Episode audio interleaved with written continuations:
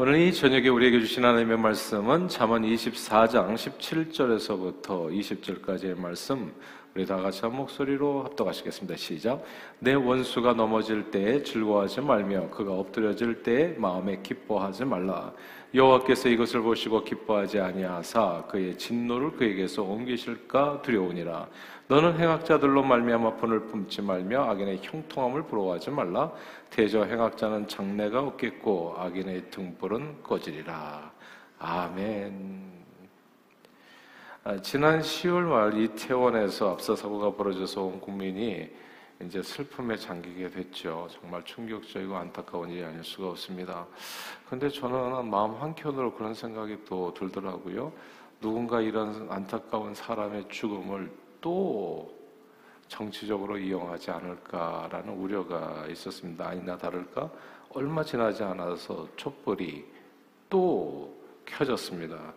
그리고 목숨을 잃은 분들이 아픔과는 별개로 누군가 의도적으로 켠 촛불은 퇴진이 추모다라는 문구를 전면에 드러내며 정치 행동에 나섰습니다. 아, 그러던 중에 지난 14일 성공의 신부가 한 성공의 신부가 자신의 페이스북에 윤 대통령이 탄 전용기가 추락하여 추락하기 바람하지 않는다는 저주 글을 올려서 논란이 되었습니다. 아, 그리고 어떤 천주교 신부도 역시 자신의 페이스북에 윤 대통령 부부께서 이렇게 탄 그 비행기가 추락하는 그런 합성 사진을 올려서 지탄을 받았습니다. 사랑하는 여러분. 언론과 집회, 결사의 자유는 민주주의 국가에서 매우 소중한 가치입니다. 그리고 권리지요.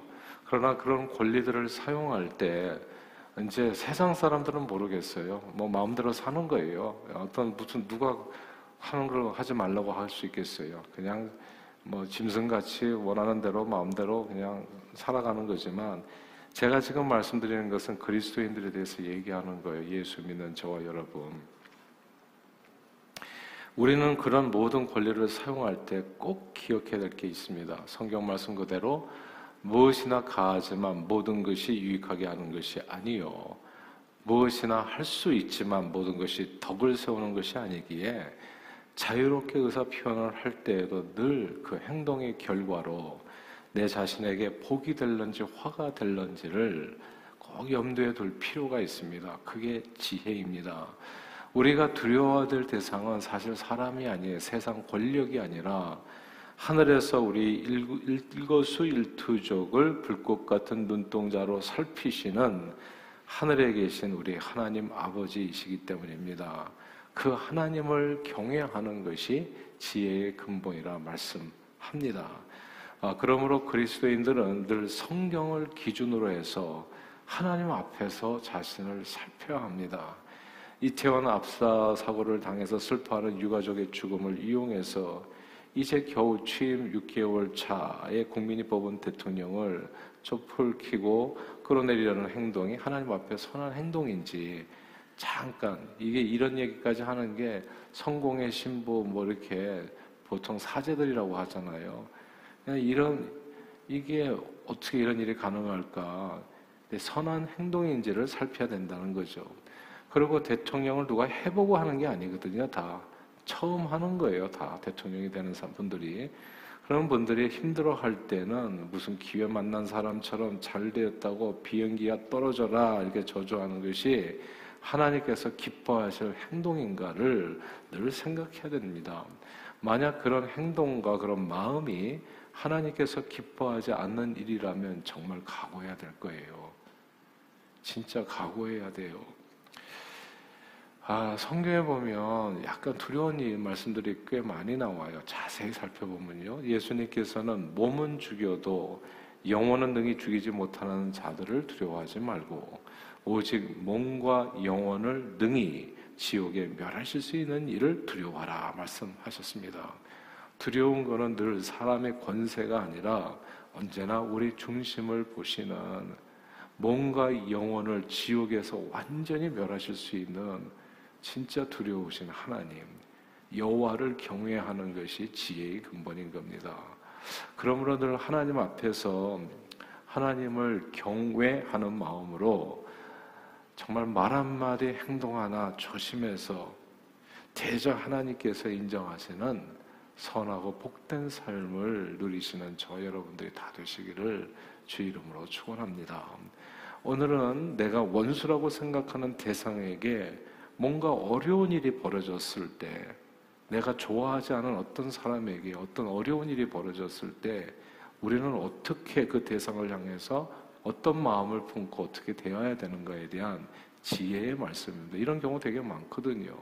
부부 간에도 가정에서도 형제 간에도 우리가 좋아하는 사람이 있지만 그렇지 않은 사람이 때로는 그 그렇지 않을 때도 있거든요. 그때 그런 사람들이 공경에 처했을 때 어려움에 처했을 때 우리 마음 태도는 어떻게 해야 되는가, 어떻게 가져야 되는가에 대한 오늘은 지혜의 말씀인 겁니다. 아, 다 함께 24장 17절 읽어볼까요? 24장 17절입니다. 함께 있습니다. 시작. 내 원수가 넘어질 때 즐거워하지 말며 그가 엎드려질 때 마음에 기뻐하지 말라. 아멘. 원수가 딱 내 앞에서 넘어졌을 때, 뭔가 실수했을 때, 잘못했을 때, 나는 그 사람을 어떤 마음가짐으로 대해야 될 건가에 대한 지혜의 말씀인 거예요. 여기서 네 원수가 넘어졌을 때, 그리고 엎어졌, 을 때 그때 너는 즐거워하지 마라. 마음에 기뻐하지 마라. 평생 마음에 들지 않은 상대가 공경에 처음에 어떻습니까? 보통 사람들은 대개가 겉으로 표현은 하지 않지만 속마음으로는 꽤 고소해 하기도 합니다. 그거 참 잘 됐다. 예, 쌤통이다. 예, 이런 마음이 좀 들지요. 그 마음을 조심해야 된다는 거예요. 그 마음을. 예. 그리고 어떤 경우에 있어서는 아예 상대가 이참에 완전히 거꾸로져라. 예, 비행기가 떨어져라. 이렇게 얘기, 생각하는 사람도 있어요. 예, 나는 그런 사람들이 사죄라는 게 믿어지지가 않는데 그건 뭐가 잘못된 거예요. 크게. 예. 그러니까 사실 주의 종이 되고 나니까 주의 종은 저주할 권한이 없더라고요. 아, 그러니까 그게 주의 종이에요. 그러니까 축복의 권한밖에는 없어요. 하나님께서 주신 거는. 근데 그렇게 됐다면 그 사람은 주의 종이 아니에요. 가짜입니다. 그러니까. 심플리. 그러니까 이 그런 거예요. 근데 어떤 사람은 누가 잘못됐을 때 세상 사람들 얘기하는 거죠. 더 망하기를 기대하기도 한다고요. 아예 엎드려서 일어나지 못했으면 좋겠다 생각하죠. 그러나 성경은 그런 마음을 품은 자로 오늘 성경 말씀은 그게 어리석다 이야기하는 겁니다.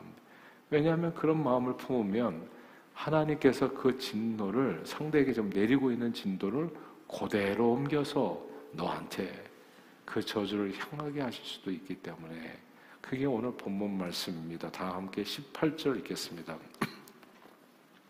18절 시작. 여호와께서 이것을 보시고 기뻐하지 아니하사 그의 진노를 그에게서 옮기실까 두려우니라. 아, 참 무서운 말씀 아니에요? 우리 원수가 넘어지고 엎어질 때 속마음으로 기뻐하는 모습을 하늘 하나님께서 보시면 그 진노가 기뻐하는 자에게 옮겨질 수도 있다고 하는 이 아주 무서운 말씀입니다. 그러므로 성경은 출애굽기 23장 이렇게 얘기해요. 만일 내가 네 원수의 길 잃은 소나 나귀를 보거든 반드시 그 사람에게 돌릴지며 도와주라는 거예요. 원수가 내가 진짜 미워하는 사람이 싫어하는 사람이 아, 그 사람이 소나 나귀가 길을 잃어버린 거예요. 예. 그러면 뭐 어떻게 하고 싶어요? 보통 사람들은 그냥 모른 체 하고 싶다. 그거 참잘 됐다. 잃어버려라 완전히. 예. 그렇게 그런 마음으로 살지 말라고 얘기하는 거예요. 원수라고 할지라도 소나 낙이 길을 잃어버렸으면 그 사람에게 돌릴지며 네가 만일 너를 미워하는 자의 나귀가 너를 미워하는 자의 나귀가 짐을 싣고 엎드려지는 것을 보거든 그것을 버려두지 말고 그것을 도와 그 짐을 부릴지니라 이게 하나님의 말씀이에요. 이게 하나님의 의인 겁니다. 또한 로마서 12장에 보면 네 원수가 줄이거든 먹이고 목마르거든 마시게 하라. 악에게 지지 말고 선으로 악을 이기라. 이렇게 말씀하셨습니다. 원수가 넘어지고 엎어질 때에 선한 사마리아인처럼 그를 도와 다시 세워주는 거, 선으로 악을 갚는 것이 그것이 하나님의 의요 그리고 그것이 주님의 뜻입니다. 아, 성경에 보면 이 주님의 뜻에 따라서 살려고 애를 썼던 귀한 어, 신앙의 선조들이 적지 않죠. 그 중에 한 사람 다윗. 다윗은 왕이 되기 전에 사울 왕에게 시기 질투를 받아가지고 늘 목숨이 풍전등하였습니다. 사울 왕은 다윗의 모든 것을 다 빼앗고 마지막으로 그의 목숨까지 거두려 했었지요. 다윗은 왕 밑에서 너무나 억울한 삶을 살았습니다. 사울 왕으로 인해서 유다 땅을 그러니까 자기 고향 친척을 그냥 억지로 강제적으로 떠나야 했어요. 그리고 블레셋 땅의 망명에서 진짜 눈칫밥 먹으면서 부평초처럼 이리저리 떠다니며 도망다니는 한 많은 인생을 살아야 했습니다. 이렇게만 본다면 사울은 누가 봐도 다윗에게 진짜 철천지 원수 같은 그런 사람, 그런 대상이었어요. 사실 사울왕은 흠이 많은 왕이었습니다. 개인적으로는 정신적인 질병 두통인가요? 그래서 굉장히 힘들어갖고 악신에 의해서 괴롭힐 때마다 잠을 못 자고 소리를 지르고 예? 그러니까 정신 이상자 이렇게 계속 이렇게 간질이었나요? 그래서 굉장히 그리고 정치적으로 많은 잘못된 판단을 내려가지고 따르는 부하들의 고통이 이만저만이 아니었습니다. 그런 못난 왕을 사울은 천천히요 다윗은 만만이라는 노래처럼 온 백성들에게 사울 왕보다도 인기가 더 많았었거든요 다윗이 그 다윗이 만약에 촛불 켜고 끌어내리려 했다면 어쩌면 그 혁명은 너무나 쉽게 성공했을 겁니다. 예, 그런 걸 이 시대는 촛불 혁명이라고 얘기하죠. 그러나 다윗은 그런 사울왕을 대적하지 않았고 이게 Christian way입니다. 세상 길이 아니에요. 세상이 판단해서 이렇게 보면은 이거 되게 헷갈려요. 그게 아니라 하나님의 길을 얘기하는 거예요. 다윗은 그런 사울왕을 대적하지 않았고 더구나 원수 같은 사울이 죽었을 때에도 그의 죽음 앞에 이해를 다했습니다. 야, 이게 되게, 이게 크리스찬이에요. 오히려 그의 죽음을, 사울왕의 죽음을, 평생 그를 괴롭혔던 사울왕의 죽음을 모독한 병사를 벌했습니다. 사울왕이 블레셋과의 마지막 전투에서 화살에 맞아서 중상을 입거든요. 근데 이제 중상을 해서 막 죽어가는데 아직 죽지는 않았어요. 그러니까 이제 블레셋 이방인의 손에 잡히면 이제 죽는 건데 그렇게 죽고 싶지 않아서 무기를 맡은 자기 부하에게 죽여달라고 청을 합니다. 그러나 무기를 든 부하가 어떻게 자기 상전을 왕을 죽일 수가 있겠어요? 그래서 죽이지 못하니까 사울은 자기 칼 위에 엎드려져서 스스로 목숨을 끊습니다. 그렇게 사울 왕과 그의 세 아들 그리고 무기 맡은 자와 그의 모든 사람들이 다 그 길보아 산에서 죽었어요. 어쩌면 사울 왕의 이 죽음은 하나님의 심판이라고 볼 수도 있어요. 정말 못된 왕, 잘못된 왕, 그리고 이렇게 정말 순종하지 않고 불순종한 왕, 잘 죽었다 이렇게 얘기할 수도 있을 거예요. 다윗을 끊임없이 괴롭혔던 이 좋지 않은 이 사람이 드디어 악인이 죽었구나 좋아할 수 있었을 겁니다. 그러나 보세요. 아무리 하나님의 심판이라고 하더라도 악인의 죄인의 멸망을 바라보는 그때 그 마음을 조심해야 됩니다. 마음을 조심해야 돼요.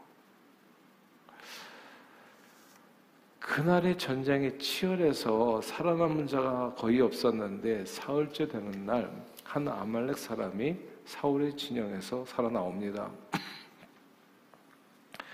그에게 다윗이 물어보죠. 사울왕의 생사 여부가 가장 궁금하잖아요. 그러자 그 병사가 뜬금없이 자기가 사울왕을 죽였다고 얘기하는 겁니다. 왜냐하면 다윗에게 칭찬받고 상급받을 줄 알았던 거죠. 다윗과 사울 왕의 관계를 알잖아요. 얼마나 다윗을 괴롭혔는지. 그럼 다윗의 마음에 원한이 가득 차가지고 사울 왕이 죽었다고 그러면 다윗이 막 뛸 듯이 좋아하고 그 자기에게 무슨 상급을 줄 줄 기대했었던 거죠. 그래서 사울 왕의 머리에 있는 왕관과 고리를 벗겨 가지고 왔다고 거짓으로 구하게 됩니다. 그 병사는 아마도 그렇게 말하면 자기에게 상급이 내릴 것이라 확신했던 것 같아요. 그러나 그에게 임한 것은 상이 아니라 오늘 본문 말씀이었어요. 여호와께서 이것을 보시고 기뻐하지 아니하사 그의 진노를 그에게서 옮기실까 두려우니라. 하나님께서는 사울 왕에게 내렸던 그 진노를 그를 죽였다고 기뻐하는 그 아말렉인에게 그대로 그 위에 내리셨습니다. 그 아말렉인 병사는 자기 말로 인해서 그 자리에서 죽임을 당해요. 그리고 다윗은 평생 원수 같았던 사울왕의 죽음을 크게 오히려 크게 슬퍼하면서 사울과 그의 아들 요나단의 죽음을 슬픈 노래를 지어서 애통해 합니다. 아무리 못된 사람이었고 미워하는 사람이었고 원수 같은 사람이라고 할지라도 이게 하나님께서 기뻐하시는 길이라는 것을 절대 여러분과 제가 잊지 않았으면 좋겠어요. 그런 사람이 어떤 어려움을 당했을 때 죽음을 어떤 죽었다든지 했을 때는 같이 울어줄 수 있는 애통하는 저 여러분들 되기를 바래요. 그거 참 그 사람 잘 죽었다. 이러면 이제 그게 우는 거예요. 좋지 않은 게. 예. 그게 아니라 함께 울어주는 거죠. 얼마나 안타깝겠어요. 누군가에게는 부모일 수 있고, 누군가에는 형제일 수 있고, 누군가에는 아버지일 수 있고, 또 자식일 수 있는데, 그러니까 그것에 있어서 무슨 말을 하겠어요? 얼마나 가슴이 무너지겠어요? 이래와 이부연의 이태원 압사 사고로 인해서 죽은 그 생명들 한번 생각해 보세요. 그 유가족들. 무슨 말을 할 수 있겠냐고요. 그러므로 그 어떤 이유에서건 사람의 죽음을 이용하거나 혹은 슬픔을 당한 유가족을 모독하는 행위는 오늘 본문에 의하면 이거는 진짜 어리석은 행동일 수 있습니다. 지금은 함께 슬퍼하며 애통할 때이지. 이태원은 왜 갔냐? 쌤통이다. 이 조롱, 고통당하는 자를 조롱하거나 혹은 남의 죽음을 이용해서 누군가를 저주할 때는 아닙니다. 왜냐하면 위에서 보이는 보시는 하나님께서 그 모든 욕과 저주를 욕하고 저주하는 자들에게 쏟아 부으실 수 있기 때문에 다윗은 왕이 된 후에 큰 잘못 하나를 저지르지요. 우리아의 아내 바세바를 강제 추행하고 그 남편을 모의 살해한 죄입니다. 그로 인해서 아들 압살롬에게 왕궁까지 빼앗기고 쫓겨다니게 됩니다.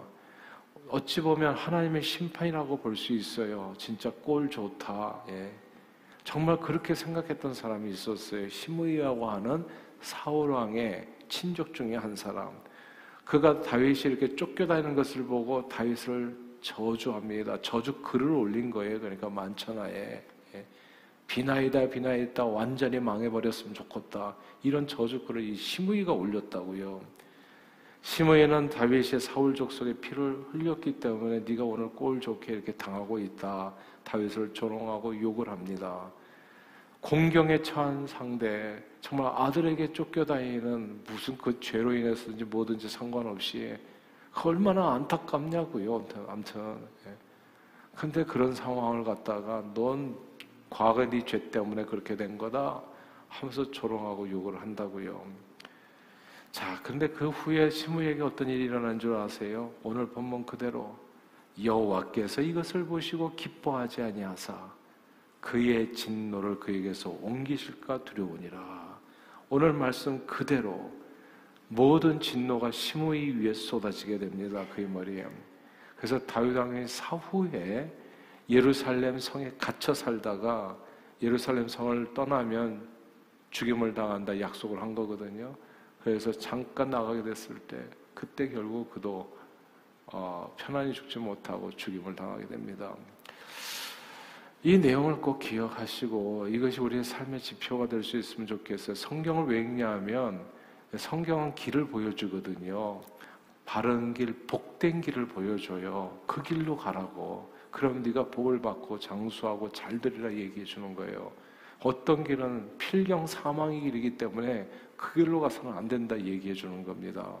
이런 마음을 품는 거, 원수 내가 미워하는 자가 잘못됐을 때, 엎드려졌을 때, 그걸 기뻐하는 마음, 그 마음을 품는 게 그게 망하는 길이다. 그러니까 그 길을 가서는 안 된다 얘기하는 거예요.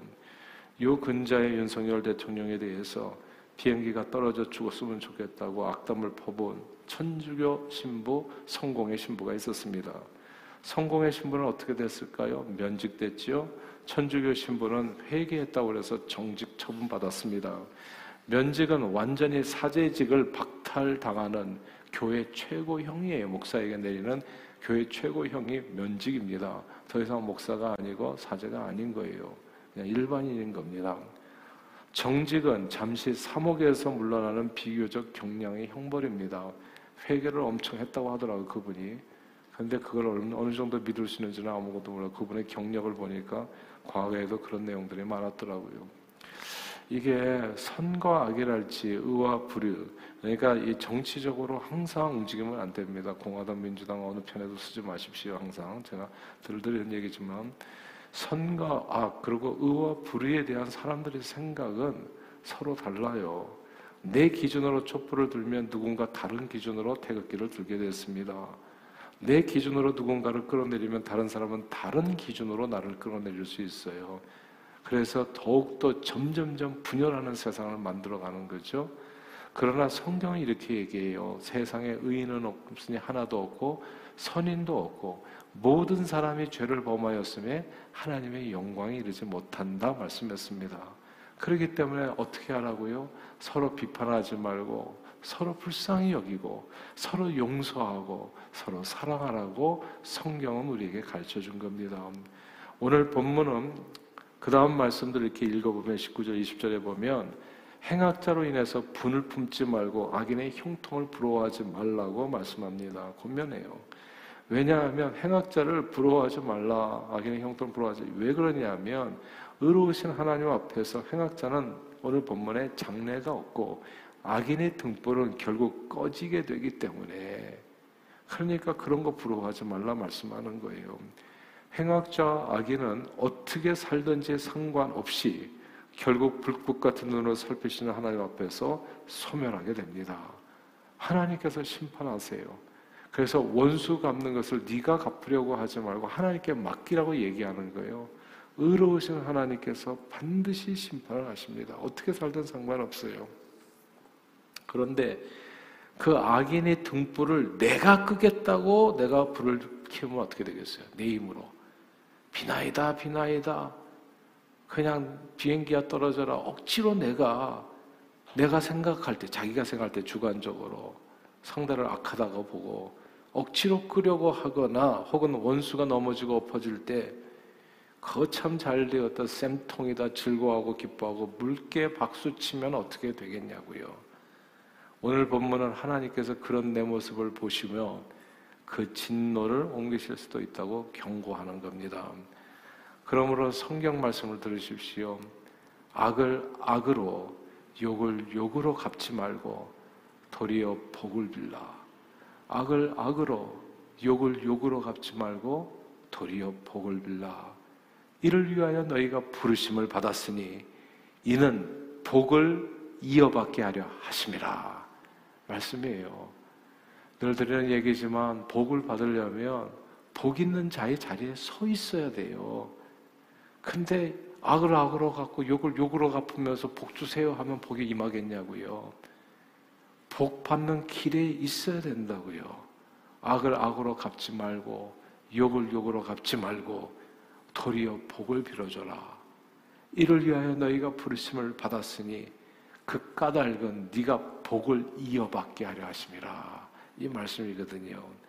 예수님께서는 또 내 이웃을 사랑하고 내 원수를 미워라 하였다는 것을 너희가 들었으나 나는 truly say unto you 나는 너희에게 말하노니 너희 원수를 사랑하며 너희를 박해하는 자를 위하여 기도하라고 말씀하셨습니다.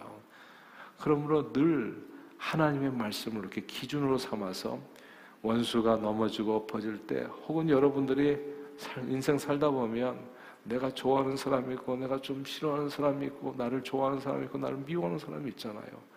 그런 사람과의 관계에서 그 사람과 어려움을 당해서 뭐 자식이 이렇게 정말 이렇게 고통을 당한다든지 했을 때 그거 참 잘 되었다 샘플 이렇게 마음을 가져서는 안 된다는 거 원수가 또 혹은 나를 미워하는 자가 넘어지고 엎어질 때 좋아하고 기뻐하는 대신에 모든 심판은 모든 심판은 다 하나님 앞에 맡기는 거예요. 내가 100% 맞을 수가 없어요. 내가 생각하는 건 내 생각일 뿐이에요. 내 견해. 예. 누가 옳은지는 아무도 몰라요. 선한 이는 하나님밖에 없다. 성경 그렇게 얘기하잖아요. 그러니까 하나님의 공의로우신 하나님께 모든 심판은 맡기고 저와 여러분들이 인간으로서 해야 될 일은 고통당하는 자와 함께 고통하고 기뻐하는 자와 함께 기뻐하고 애통하는 자와 함께 애통하고 그렇게 원수까지도 사랑하는 그 사랑을 실천해서 그러면 어떻게 돼요? 하나님의 나라와 의가 이 땅에 이루어진다는 거죠. 하나님의 나라와 의가 이루어질 뿐만 아니라 적어도 하나님께서 진노를 나한테로 옮기는 일은 없을 거라는 거. 우리가 혹시 기억나세요? 에스겔서 공부할 때 보면 남유다가 이스라엘이 멸망할 때요. 주변 국가들이 그렇게 기뻐했어요. 에돔도 기뻐하고 주변에 뭐 암론도 모압도 기뻐하고 그런 모든 나라들에 대해서 하나님께서 심판을 명하시더라고요. 너희가 내 백성이 멸망할 때 너희가 그걸 보고서 진짜 쌤통에다 잘 되었다 물개 박수 치고 그랬는데 그 다음은 네 차례인 걸 알아라 이렇게 되는 거예요. 야, 이 말씀이 너무 소중하잖아요. 여호와를 경외하는 것이 지혜의 근본입니다. 늘 원수 사랑을 실천해서 하나님의 의를 이 땅에 이루고 자신을 구원하고 세상을 구원하는 일에 존귀하게 쓰임받은 저 여러분들이 다 되시기를 주 이름으로 축원합니다. 기도하겠습니다. 하나님 아버지 죄인 되었고 하나님과 원수 되었던 저희를 주님은 내치지 않으시고 오히려 이처럼 사랑하셔서 예수 그리스도를 이 땅에 보내주시고 십자가 구원의 길을 열어주셨습니다. 하나님의 그 사랑과 은혜에 감사드립니다. 주님, 저희도 역시 주님의 용서와 사랑을 늘 마음에 새기게 해주십시오. 그렇게 우리도 서로 용서하며 원수 사랑을 실천할 수 있도록 성령님 인도에 주옵소서. 내가 미워하거나 내가 좋아하지 않는 사람이거나 혹은 나하고 좀 이렇게 먼 관계가 된 사람들 그런 사람들이 어려움에 처한다든지 잘못됐을 때 행여나 기뻐하는 마음이 있지 않게 해주시고 행여나 남을 저주하지 않게 해주시고 남을 끌어내리는 일에 거기 동조하지 않게 해주시고 옥류수가 공경에 처했을 때 오히려 기뻐하는 대신에 늘 선한 마음으로 애통하는 자와 함께 애통하며 주님의 은혜를 구하는 저희들이 되도록 우리 심령을 축복해 주옵소서 예수 그리스도 이름으로 기도합니다. 아멘.